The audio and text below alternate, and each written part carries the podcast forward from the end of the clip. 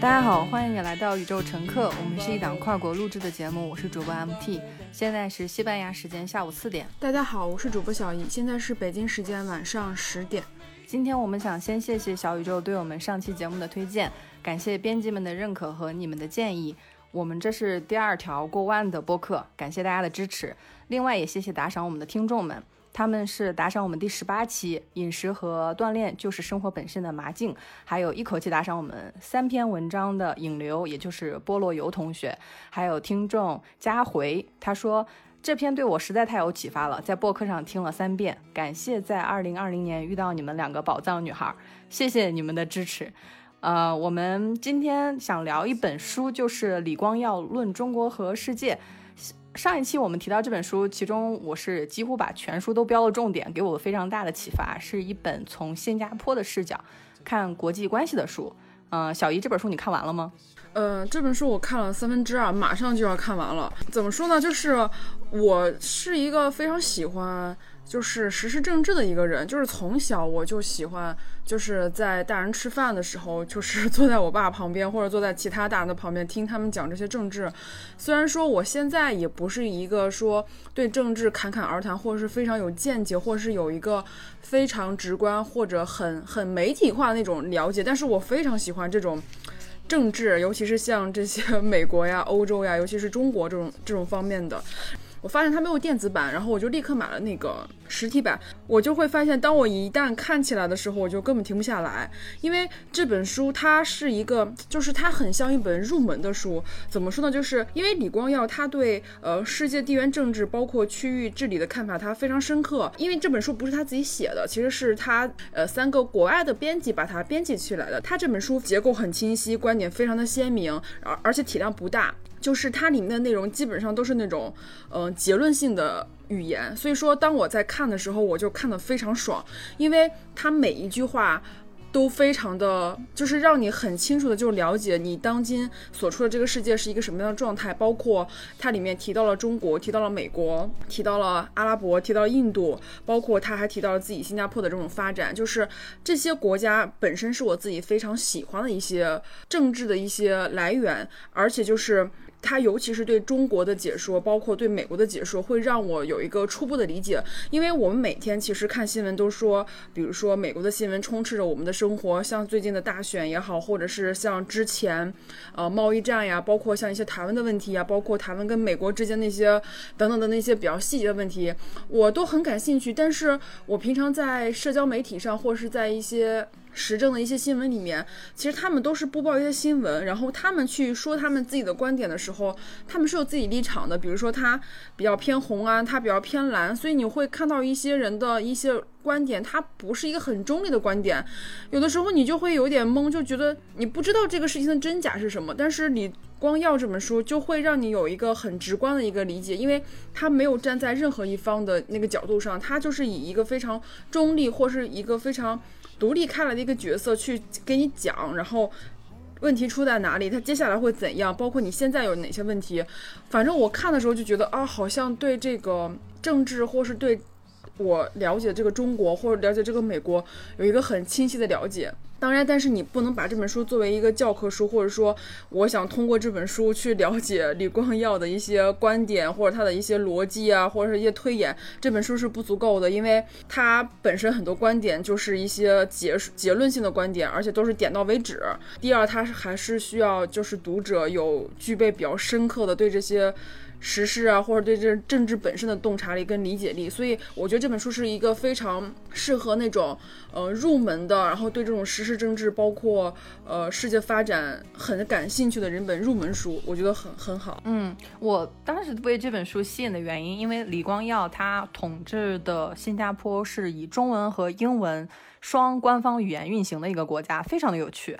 我因为一直在用中文去，比如说跟你交流也好，和和很多中国朋友交流也好，但是我的研究是用英文，所以我在看很多研究的时候，我经常会用中文和英文去做对比。但是这种语言上的讨论，我就很少能找到人去说。上一次向彪博士提到一个点，说他会用中英文双管齐下去思考一个问题，中文去思考他的以以往的一些。呃考据啊，然后英文去思考它的现代性的逻辑。李光耀他也提到这个问题，他说中国的文化习惯其实是束缚人们的想象力和创造力的。我们的中文是奖励顺从，汉语通过名言警句和四千年来的文章塑造人的思维，而且每一个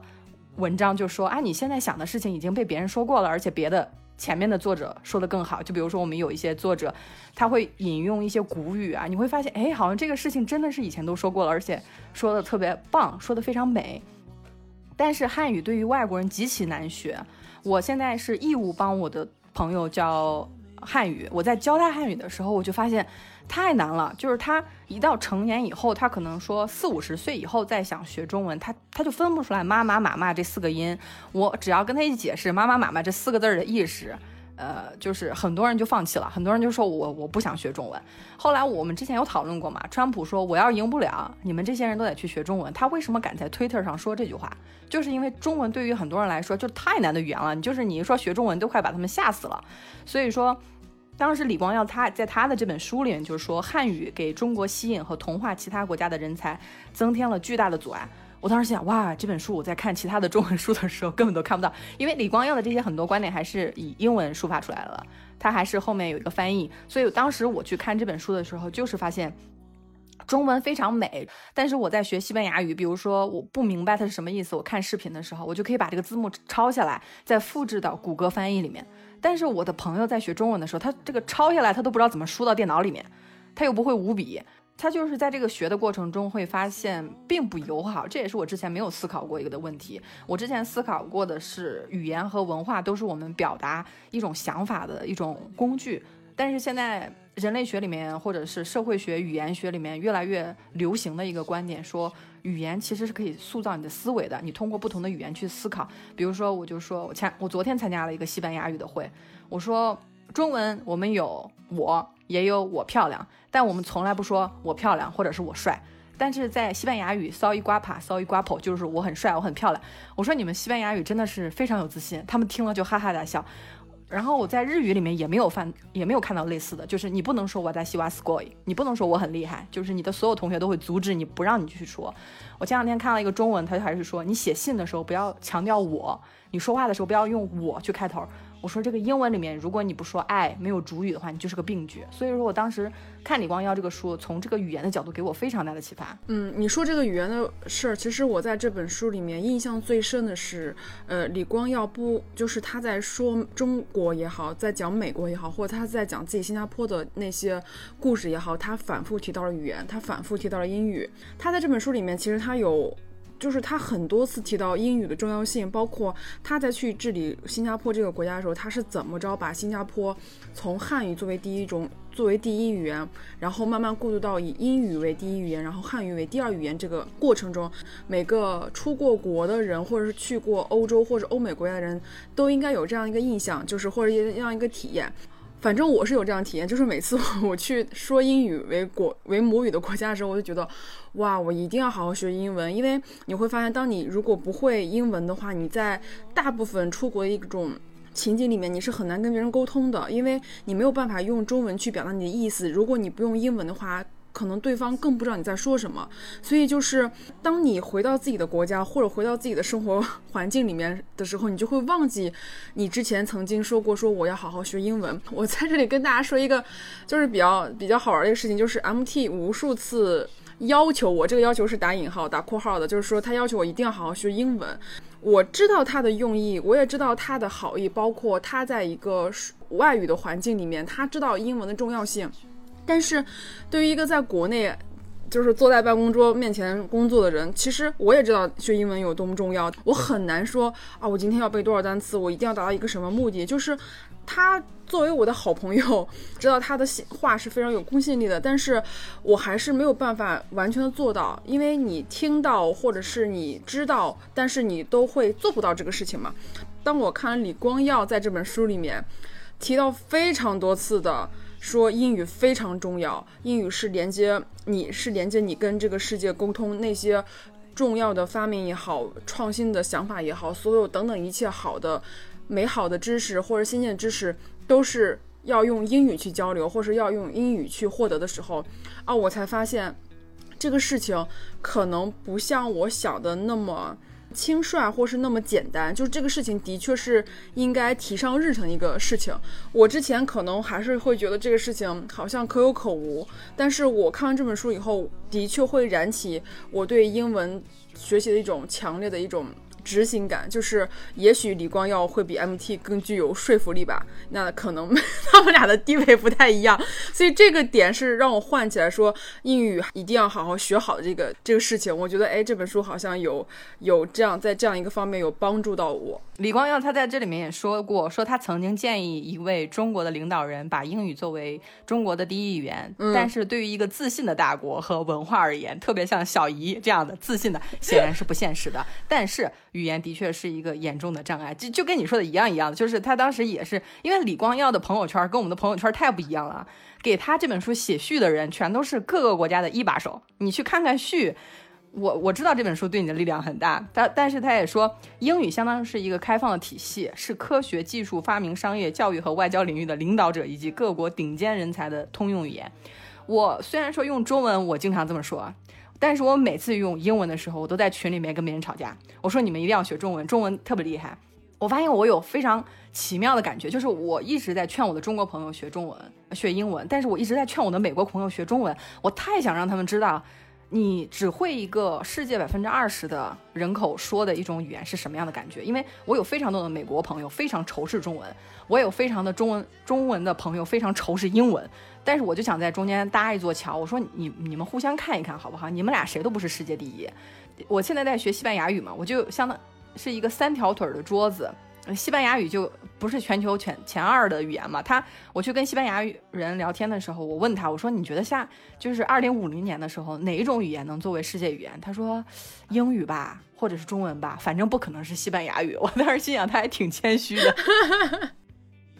但是西班牙语说的人也非常多呀，像拉丁美洲，包括墨西哥那边，就是他说说的人口也是很多的呀。二零五零年以后，这个世界的主要语言是什么？可能到时候是英语为主，然后汉语为辅的一种语言。就是从这本书里面，我是能够有一些，嗯，就是比较清楚的一个。认识，比如说，就像像现在，或者是我们身边的朋友也好，就是我们会发现很多人，就是他们会选择去呃国外生活，或者去国外上上学，然后争取留在美国。我们的观念就觉得啊，美国很好，美国很发达，美国很自由，就是每个人都会有一个美国梦嘛。你在美国可以成为任何你想成为的人。但是我们都不是很了解为什么大家都喜欢去美国。那包括近几年中国的快速发展，然后我们也会发现很多常年在美国生活或者在美国工作的人选择回到。国内，那我们不能说单纯的说啊，中国现在发达了，或者中国现在呃是一个非常好、容易赚钱的一个地方，所以大家都回来赚钱了。嗯，我们可能都是一种以这种比较比较简单或是比较片面的这种想法去解释这个事情。但是你如果看李光耀这本书的时候，你会能够非常清楚的能够了解到说，为什么大家会一门心思的想去美国去实现美国梦？那为什么大家现在又选择回到中国，然后来？做一些自己的一些事业，或是之后的生活，我觉得这本书还是会给大家去抹除一些偏见，然后带着一个非常非常就是中立的一个角度去看待中美的关系，包括中国跟印度的关系，中国跟其他世界其他国家的关系。我觉得这个还是一个非常好、非常值得读的一本书。对，而且李光耀他毕竟是作为国家领导，他说的话非常的有魄力。他说中国的国内生产总值绝对额。将绝对会赶上美国，但是创新能力将永远无法与美国匹敌。我当时看的时候，你可真敢说呀！他说他的原因是因为中国的文化不鼓励思想的自由交流和碰撞，不然如何解释一个人口四倍于美国的国家却少有技术突破呢？我当时心想，李光耀老师，你可真敢说！就这个话，我有的时候在想，就是英语。你说 I think some something，就是我觉得 I believe，这没问题。我记得以前在互联网公司开会的时候，我们有一次开会，有一个女孩，她就说啊，我认为，她的领导就一下子打断她，你认为你你认为你老几啊？我当时想，哇，就是这个说话的时候，你都不能去用我认为这样的去表达，就是中文里面就是要，呃，沉默是金。你看我们有这种成语，我再去翻译成英文的时候，我发现它不存在。这也就是为什么。当很多国外的人来到中国，他在中国待很多年，他一个字儿发错音，大家还是在笑他。就是在我们去接受有才华的移民的这个问题上，就是说，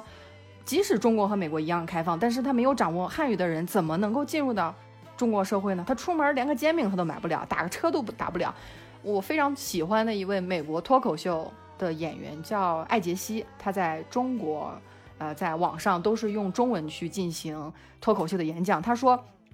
我每次跟别人说话，别人都说哇，你的中文这么好。他他每次说啊，我要个煎饼，或者是打车去机场，结果他到机场的时候，他那个第一像安检，然后别人说啊，你中文这么好，他说我还没说话呢。他就是经常会用这种中文去跟别人开玩笑，因为他学的是京片子。他的老师是相声演员丁广泉，当时在节目里面说，丁广泉为什么要招外国人教外国人讲相声呢？因为丁广泉的女儿去美国读书了，他说我没有办法帮助我的女儿什么了，我只能在中国做一个好人，呃，教会这些喜欢学相声的外国小孩学相声。艾杰西他现在在北京租了一个工作室，做全职的脱口秀演员，但是他现在疫情嘛，被困困在美国波士顿了。他每次都说啊，我是。美国东北那嘎达的，所以特别好玩。就是我在看外国人在学中文上，他花了七年的时间，可能才有中国人去学学英语，可能花一两年能达到的水平。所以说，中文口语或许你几年可以掌握，但是你想要快速阅读。比如说，我们有非常多的字词，其实都是很少见的。你有一个成语不认识，那整个整句话的意思就没没办没办法理解。对你说这个事情，我的确在我的生活中也遇到过，因为我之前认识过一个加拿大跟巴基斯坦混血的一个。外国人，他现在在杭州工作，然后我们俩交流的时候还是得用英语，因为他已经在杭州工作生活了三年。我当时跟他说，我说我可以用中文给你回复，然后你用英文回复我，我们就这样双语就 OK 了。他说不可以，我说怎么？我说难道你三年都看不懂我的中国字吗？他说我我可以说一点点，但是我看不懂。我当时是很诧异的，但是这个问题我没有深究。我觉得啊，可能是因为他虽然在中国，可能他的工作环境、工作语言还是英文，所以导致他没有办法去用中文进跟我进行沟通，或者跟我进行去一个打字的状态。但是当我去看了李光耀那本书之后，我才发现，他可能不是不想学，而是说这个东西真的是入门很难，他没有办法说在一个两三年的一个时间里去能够听说读写全都会这个中文，可能对他来说太难了，他只能发一些字的一些。音，如果说我打字的话，他是看不懂；如果我说中文的话，他还能够听懂那么几个字，他就只能用英文来跟我交流。我说，那你平常跟你同事怎么交？他说就是用英文。然后可能有些人的英文不是很好，但是通过。笔画呀，或者通过 这种中英混杂呀，反正他会一点中文，然后我们会一点英文，就这么磕磕巴巴的就这么交流了。所以你能够感觉到，包括你身边还有，就是也有很多外国人在学中文嘛，就是好像没有个两三年或者三四年，他是没有办法到达一个非常流畅一个中文。他可能比如说在学习的一两年之内，他可能音调。好像都是一个音调，能够能够说出一些话，虽然那些话听起来不是很通顺，但是我们能够了解。但是当我们去学英文的时候，可能如果说长时间学一到两年的话，其实我们是可以进行一个比较流畅的一些交流。因为英文就好像是这样，就是我学会就是学会了，但是中文好像就是我会说，但是你让我写跟让我去呃看，我好像看不懂。但是英文就是那种。啊，我现在我今天考了个六，我应该就能够看看懂很多，可能是我的口语不太好，或者是我的听力不太好，但是你可以在一个比较短、相对比较短的时间内能够去完全掌握这门语言。但是中文反反而好像哎好难，就是感觉需要很长很长的时间，而且你需要充分的浸泡在中文这个环境里面。通过这本书之后，然后再去联想我之前遇到那些事情，我才会觉得哎，好像在这本书里面找到答案。就是这本书好像就像一个我之前生活的一个一个总结，就是我之前的生活中有非常多的疑问，然后有非常多的不明白，我也不知道去哪里找寻答案。但是我在读了这本书之后，我找到答案。所以，我就像我刚刚说的，它就很像一个总结性、一个结论性，一本小册子放在你手边，然后它在旁边以后，你就能够知道，原来你之前呃认为不知道的事情，或是你不知道原因，它在里面都已经给你总结好了，包括。像我们刚刚提到的，他在书里面非常直言不讳地提出中国的问题，包括中国的缺点。那这些观点我是在任何媒体都没有看到过的，因为我们中国人或是我们的中国媒体不可能说我们的弱点。我发现就是我们是一个我们中国人，或是说我只能说我自己不好，但是我不允许别人说，所以我们在。呃，一般的媒体上，或者在一些一一般的这种比较官方的这些渠道里面，我我们听到都是好的，我们很很少去承认说自己的弱点，或者很少把自己的弱点说出来。但是在这本书里面，你就能够看到，他把我们所有的弱点，或者把我们的缺缺点都说出来了，而且非常，我觉得总结的非常准确。你能够从里面就是。读到一份中国的自信，我觉得这个还是是一个很好、很独特的一个角度。就是当你了解中国的关系，了解了中美国的关系，了解了中国跟美国的差距，你了解了可能我们在未来的二三十年能够赶上美国，但是在很多方面我们可能永远都没有办法跟美国相比。但是你依旧觉得非常开心，是因为我们好像通过这本书真正的去了解了中国，知道我们中国是非常有希望的，是一个非常。就是我们的未来也是非常有希望，但是看完以后还是很开心的一个状态，所以我觉得这本书就是好像，就是能够提高国人自信的一本书。尤其是它开篇第一，开篇的第一章就是在讲中国的发展的一个一个一个阐述。然后第一个问题就是说，中国会成为强国吗？会成为亚洲强国？会成为世界强国吗？李光耀说：“当然会啊，就是你。”作为一个中国人，你看到这个地方，你就会觉得就是很骄傲，就是很开心。对，然后就把一根荧光笔都标的没水了。对，对我看到你标红的时候，因为我用的还是电子版，我我虽然说是标红了没法看，其实还是有办法看。后来我发现全篇都是重点，也是挺神奇的。而且我看完那本书以后，我去跟曹操聊了呀，聊了一下，就是演员曹操，他在微博上大概有几百万粉丝。我们俩是在西班牙认识的。我说，哎，你要不要来参与我们的宇宙乘客的播客，聊一下中美关系？啊，我给他发了几张截图，就是我们之前的被推荐首页。我们说我们这个有几万收听呢，他就说，你不要给我发截图，你还是给我发语音吧。我看着中国字儿累。我说你都在中国住了二十五年了，看中国字儿还累。他说累。然后我们俩在聊的过程中，他就说，中美关系这个东西。可以去看他的抖音号，他说了非常多，就感兴趣的朋友可以去。但是还是说现在聊的话为时过早，就是我们看看接下来过几期有没有可能邀请曹操过来，就跟我们三方连线。他在中国拍戏呢。我们当时在聊的时候还就是觉得，他说中文字对他目前来说还是有点难。他他已经说的京片子说的非常流利了啊。提到那个语言，我们之前有聊到过伊藤诗织，我们之前有聊到过说伊藤诗织他在日本嘛，他。就是被性侵了以后，就就是用那个英语，就是 F U，他没有用英，就是日文的 Yamade，请住手。因为我去学日语的时候，我会发现日语它太干净了，你就不能用日语去骂人什么，你就说滚这个词在日语里面是 golo，就特别可爱，就是问你周末干嘛了，golo golo this，就是滚来滚去的。滚这个词在中文里面已经算是非常严重的词了啊，但是在日语里面这个词儿就没有。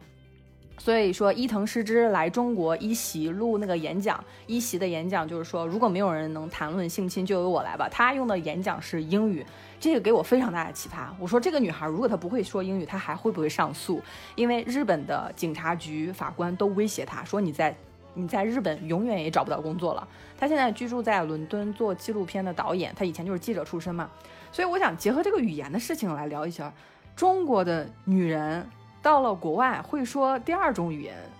以后他就会用英语去反思中国的很多问题，包括海马星球的最新的一期叫《艰难的战斗和自我和解》，这这这一期节目我听了两三遍，也是非常的受启发。因为我之前听播客都听一遍，结果是我们的一位听众说我们上一期特别好，他听了三遍。我说啊，听播客还能这么听的，所以我就去听，结果我发现这个。女孩，她是她起了一个英文名字叫 Ruggles，就是 struggle 挣扎的那个词的后半段。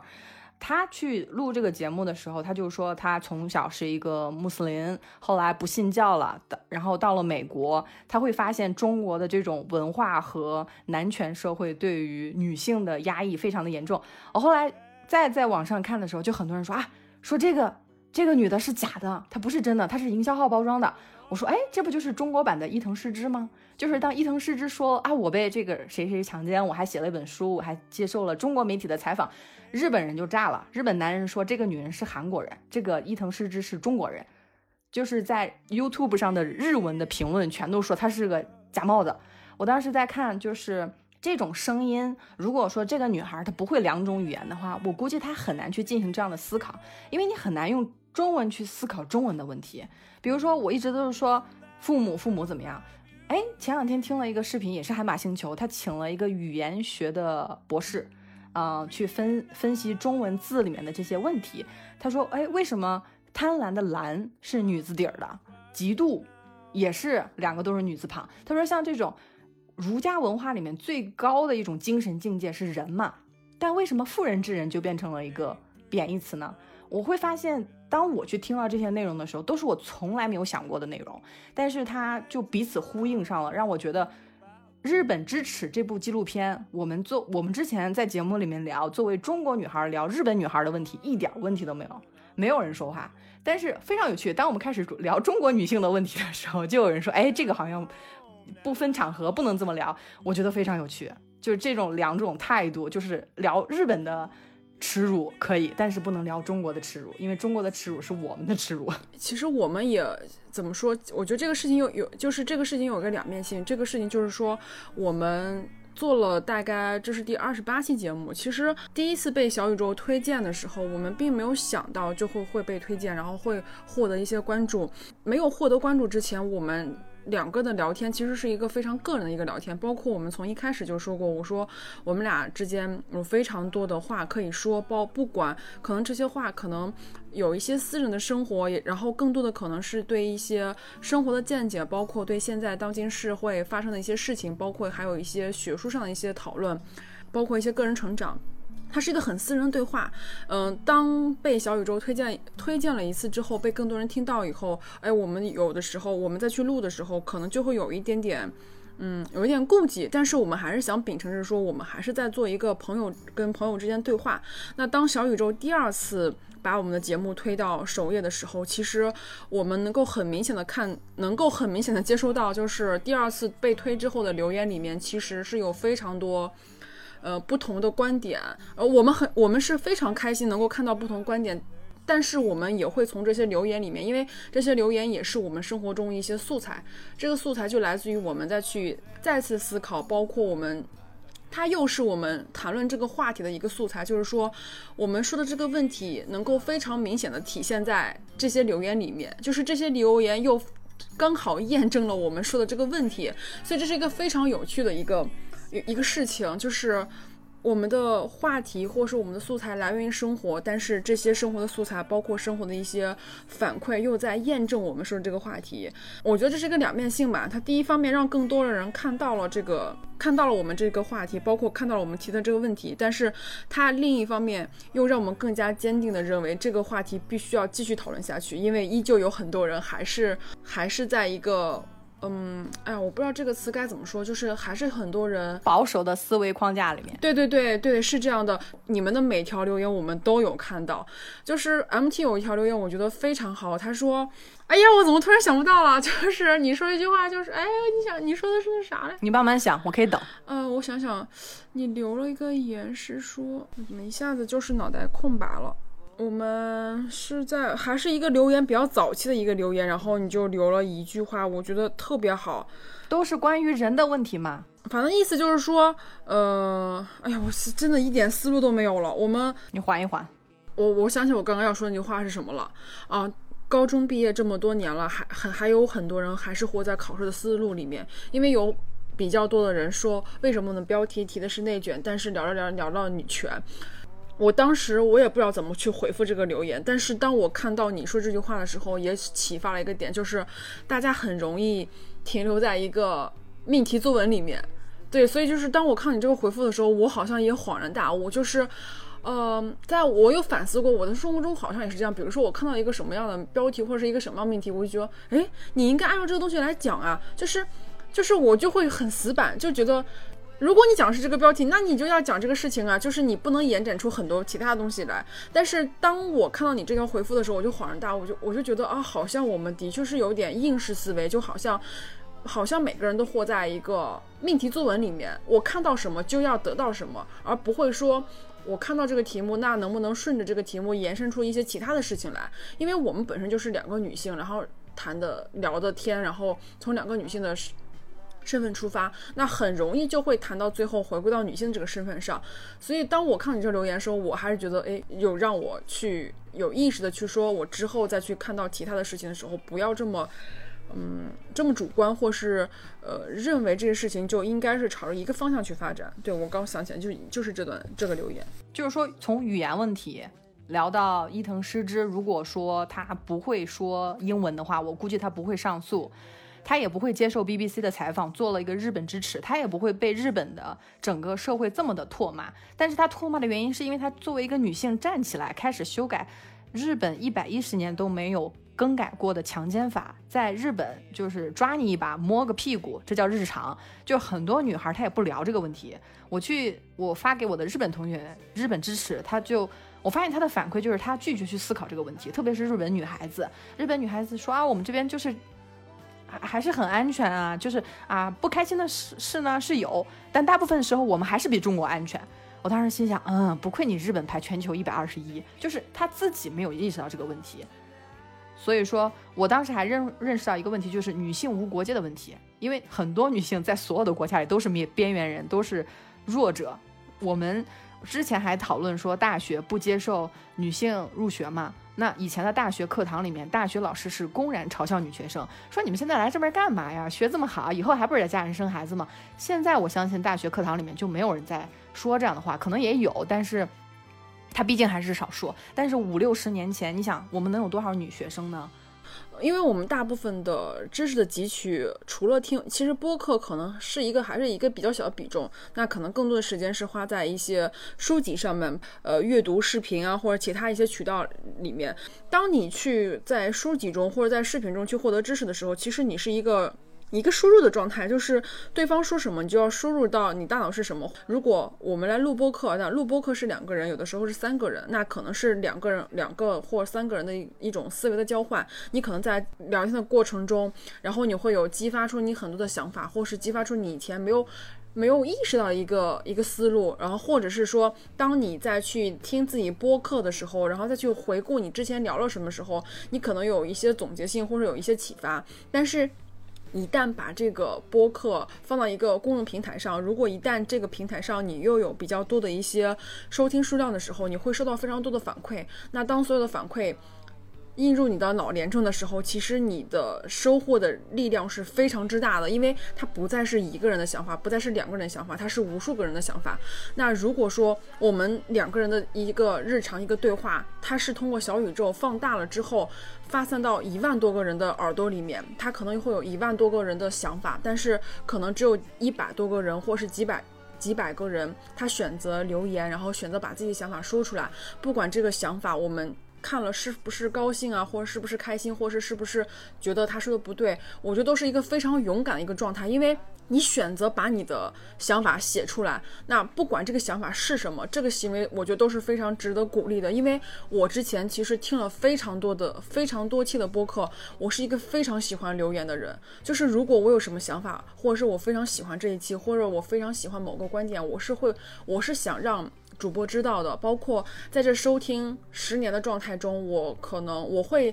我会想尽办法去认识我喜欢的主播。我可以很公开的跟大家说，我基本上我喜欢的主播，我都有他们的微信，就是我会找寻一切办法。去认识他们，嗯，我觉得就是听播客留言，包括去产生一个讨论，不管这个讨论是好的，还是激烈的，还是缓和的，还是开心的，还是感动的，都是你去参与这个讨论一个非常好的一个点，因为我们能够吸引无数人的观点。以前我们俩讨论的时候就是一个电话，然后电话里面就是大家在世界两头去进行一个讨论，我你说完你说完你的，我说完我的，然后咱俩去做一个交流讨论。就是他们有一个更发散一个状态，比如说你现在在国外去研究那些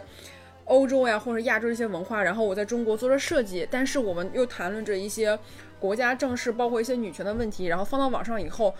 不同的职业、不同的年纪、不同的性别、不同的性取向的人给我们留不同的言的时候，那这个效应是非常之大的，而且那些留言永远都在那里，它会影响到每一个。新来收听的人，所以我觉得这个力量是无穷大的。嗯，你刚刚有提到说你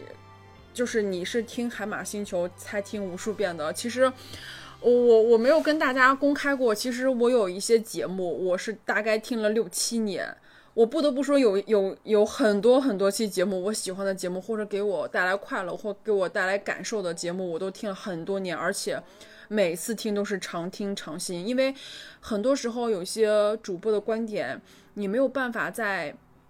某个时间段全都接收，或者全都明白。你可能随着你个人的成长，包括你自己一些事情的一些历练，很多观点你可能在听了几年之后，你才能够感同身受。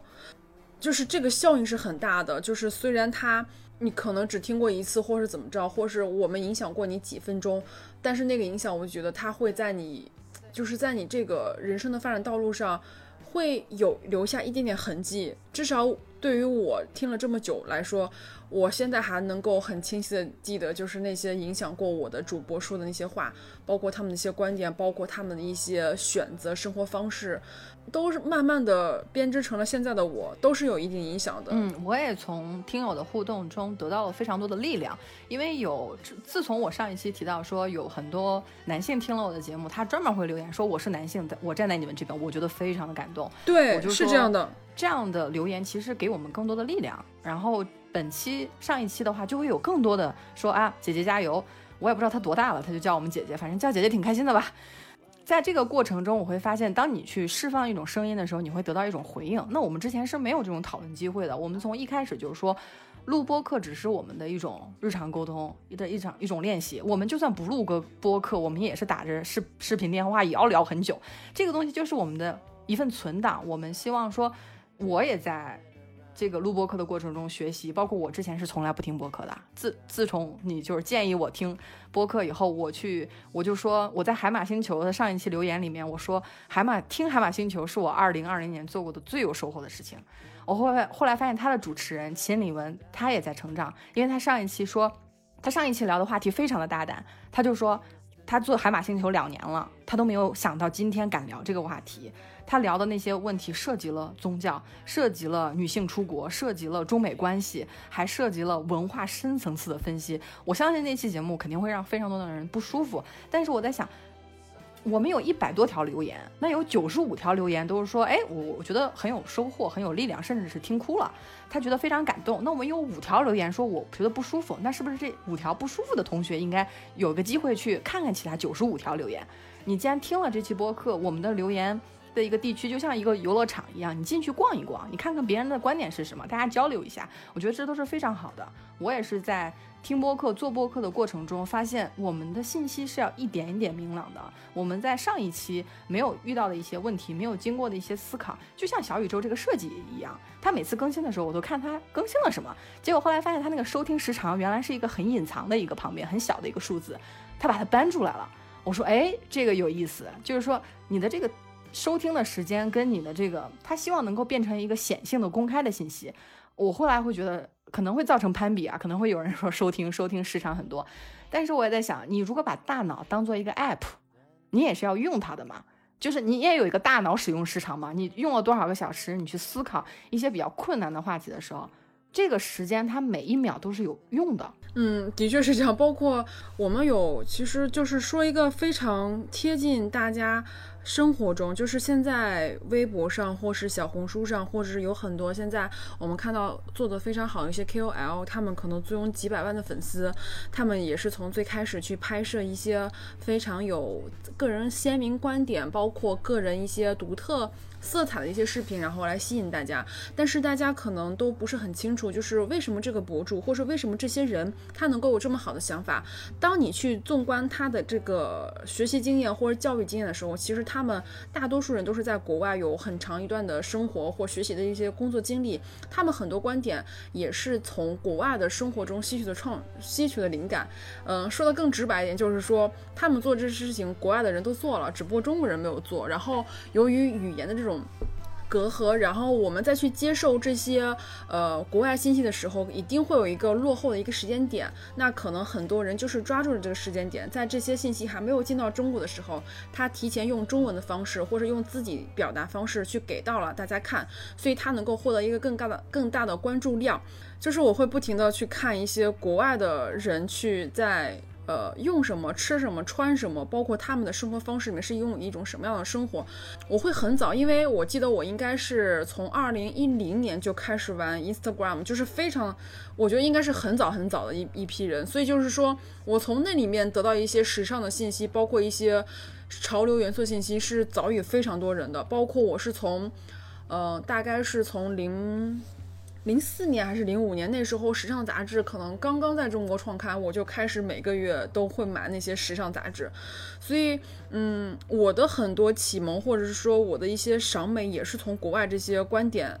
就是这些信息里面去汲取的，所以它的确是能够让你在嗯大部分人中脱颖而出。但是就是回归到现在这个状态，因为现在我们就是互联网的发展速度太大了，大部分人都可以在第一时间去获得这个信息。我我意识到我还是有一点壁垒，或是我还是有点呃，就是有一点 障碍的时候，就是因为我英文不是那么好，因为它没有办法。就是英文现在没有办法让我非常流畅去读书，就是读写，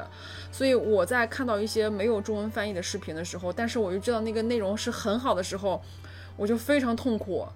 你很难拿出很很长一整段的时间去说，我去把里面这个句子每一个词每一个语言都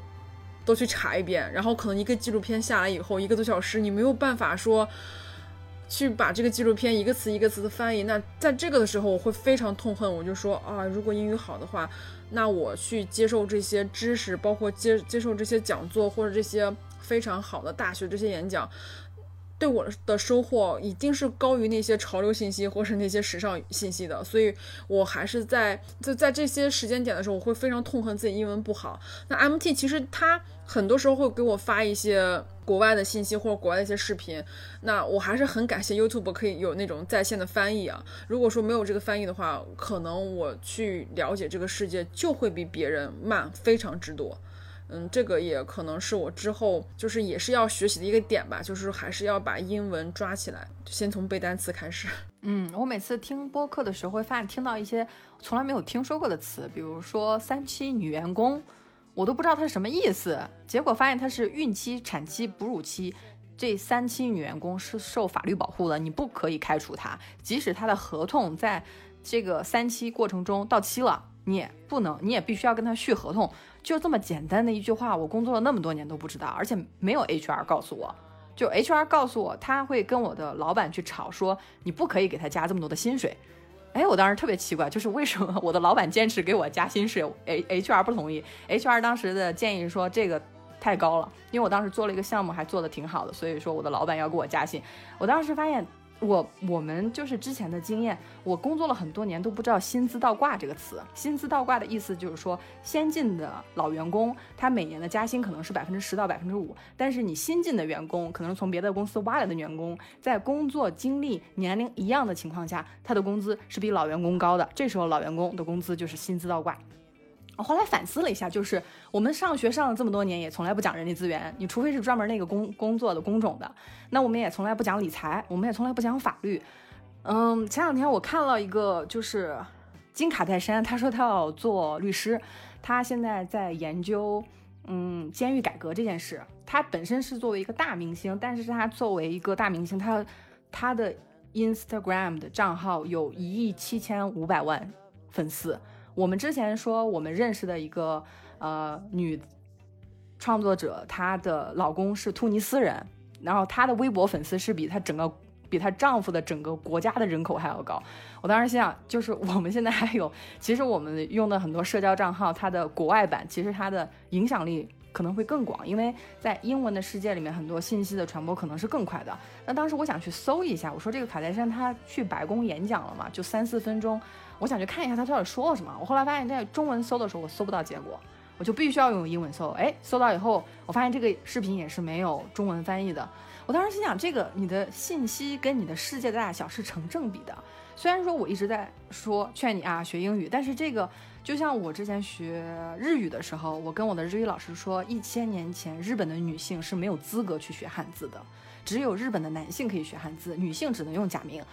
现在我们很多中国的学生。你像二三十年前，当跟中美有冲突的时候，还去北京去砸新东方的牌子。那现在大家都会说啊，学英语是一个比较基础的，大学生四六级，我其实觉得是一个需要渐进的一个改变，就是现在对于很多大学生，英语是一个必备，他不会再去说啊，我去幻想有一天四六级取消，四六级就算取消，那是因为四六级往前挪了，挪到高中了，然后大学换一个更难的英语考试，这是唯一可能的前进方法。所以说，语言跟我们去获取信息的一些尺度和范围都是紧密相关的。背单词这个是很传统的方法，但是我可以先。给大家介绍一个美国的朋友，因为我现在在义务教他学中文，一星期跟他在纽约打一次电话。我跟他上一次提到这些，我说我有一个播客，我们很多听众，嗯，就是有的英文基础还是挺不错的，但是他们想练口语。我说你有没有兴趣跟他们交朋友？他说非常有兴趣，他想交五位朋友，中文的五位朋友。那我们的播客下面是有我的邮箱，就是 mt at 宇宙乘客 com。你如果想要跟这个纽约的大叔，他叫 Deckman，他是一个做了二十五年图书出版的大叔，呃，他现在也是一个图书出版人。嗯，你如果想要跟他就是视频聊天的话，你可以发一就是几句话的中文介绍和几句话的英文介绍到这个邮箱，我会把你的邮件转给 Deckman。这个小姨你也可以按照这样的一个方式，嗯，他会。跟五位朋友建立一个长期的关系，这样你们一个星期打一次一个小时的 Skype 或者什么电话或者 WeChat，就是微信电话都可以。所以说我跟他提前打过招呼了，他说是没有问题的。所以说我们这个节目发出的这一天，接下来的五天都是可以过来给我们发。这个邮件的，如果说五天之后，我估计就应该有五个人了吧，所以我们就呃，对，就是这这条消息的有效期，我先占了一个名额，所以现在还剩下四个人。对，就是这条信息的有效期，从我们发布这条节目开始是呃五天之内都可以。所以说，如果最后还是人很多的话，我都会把邮件转给嗯杜克曼，然后让他去回复。所以说，这个就是你相当于多一个朋友，大家就可以。就是前半个小时聊英语，后半个小时聊中文，这样你帮助他的中文，他帮助你的英语。对，我觉得是这样。如果说，呃，真的是后就是大家反馈比较多，或者是大家会有很多这种，就很多人来信的话，那我们后期可以去组织更多这样的活动。啊，我我跟英国的托马斯也聊过了，我而且我在我在在劝他，我说你要跟我们的宇宙乘客的听众们问好，我现在在教他怎么去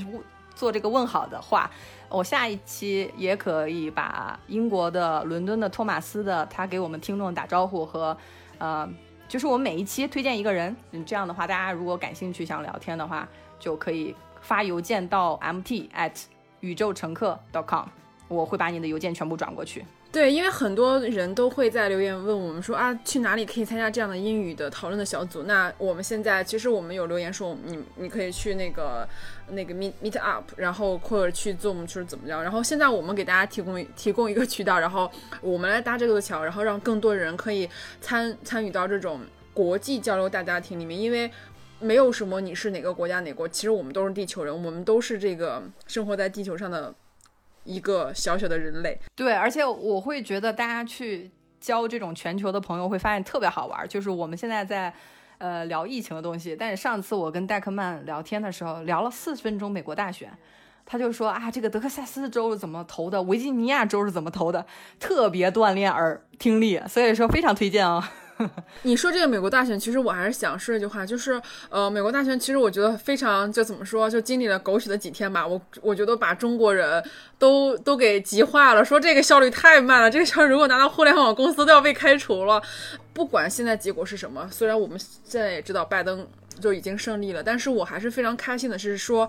这任大选里面出现了美国历史上第一任女女性副总统，这是一件非常非常开心的事情。而且就是奥巴马当选的时候，副总统是没有发言的机会的。所以说，拜登当选以后，然后 Harris 就是现在这个女性的副总统哈里斯，然后她有一个发言的机会。我觉得这是一个非常好，就是女性当选之后有了自己的一个发言的机会，我觉得是非常好。我觉得这绝对不是最后一个，她是第一个，而且以后也会有越来越多的人。嗯，所以我们的视野就是要放到全球，不但要看各个国家的一些最新的境况，而且从语言上面有机会加持就加持自己，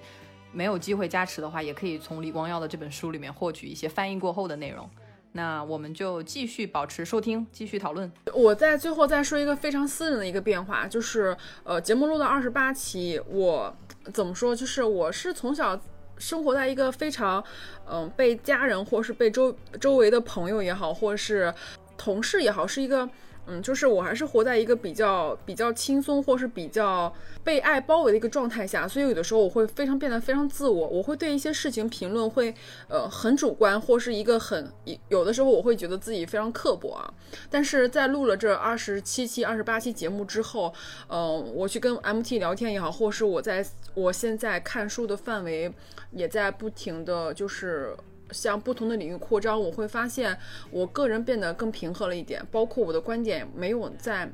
那么刻薄，然后我整个人变得比较 peace。虽然说我现在脾气还是蛮大的，但是我能够感觉到我好像对很多以前我觉得很不开心的事，或是很觉得很不可思议的事情，现在都能够合理的，或者是说呃没有必要生气，因为它发生是有原因的。就是当我知道了这件事情。发生的根源以后，我就会变得非常的平和，反而没有那么的生气了。所以我觉得这也是一个我很大的进步。我们也希望就是在接下来更多的节目里面，收听到更多人的反馈，然后我们互相互相帮助，然后互相成长。我从播客里面获得了非常大的力量，就是当 Ruggles 在播客里面说我在天地之间是有分量的，秦理文说我明白。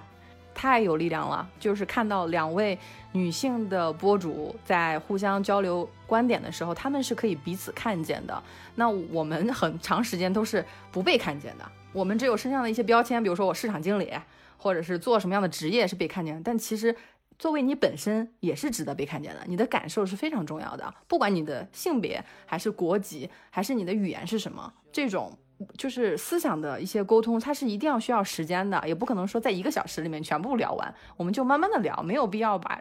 一一期节目录成一个像百百科全书一样非常全的一个系统，这也不现实。那我们今天就先聊到这里，欢迎大家的收听，感谢你的收听，我们下期再见，再见。节目剪辑完成的时候，我们收到了英国朋友托马斯的一条留言，他用中文和我们节目的听众问好，大家可以先听一下。宇宙深刻的听众们，你们好，我是 Thomas，我的中文名字是木爽，我是英国人。首先，我必须为我的中文语角和发音不足而道歉。我正在读剧本，我希望学习中文，以便生活在中国，并在。中国发展节，感谢您的耐心和理解。如果大家想和托马斯做朋友，互相帮助彼此学习语言，欢迎大家写邮件给到我们。呃，你可以用简短的中英文介绍一下自己，呃，反正大家自由发挥啦。我们的邮箱是 mt at 宇宙乘客点 com，都是小写。然后我们会把邮件转发给美国的杜克曼和英国的托马斯。当然，你也可以选择或者在信件里提到说，你希望是跟美国的杜克曼做互相帮助的小伙伴，还是希望跟英国的托马斯来做这个互相。学习的伙伴都可以写，我选出来小伙伴，我们会回邮件通知你们。最后的片尾曲，我想放一首中文歌，起因是因为我看到一位听友。嗯，在我们第五期节目《地球居民加油》下面的留言说，十一月十一号听到这一期恍如隔世。那期节目其实是在三月十八号上线的，那时候全世界都在水深火热的抗议中。虽然现在国内已经正常，但是欧美依然就是气势汹汹。当时积攒的苦闷情绪，到现在反而好像都不见了。曾天真的以为这个疫情到了夏天就会自动消失，但是现在看起来好像二零二一年。都没有办法去进行一个全球的旅行。好啦，不感伤了，难忘的二零二零马上也要结束了，让我们在接下来的时间里继续加油努力。节目会在周五上架，那就希望大家 Happy Happy Friday，Enjoy。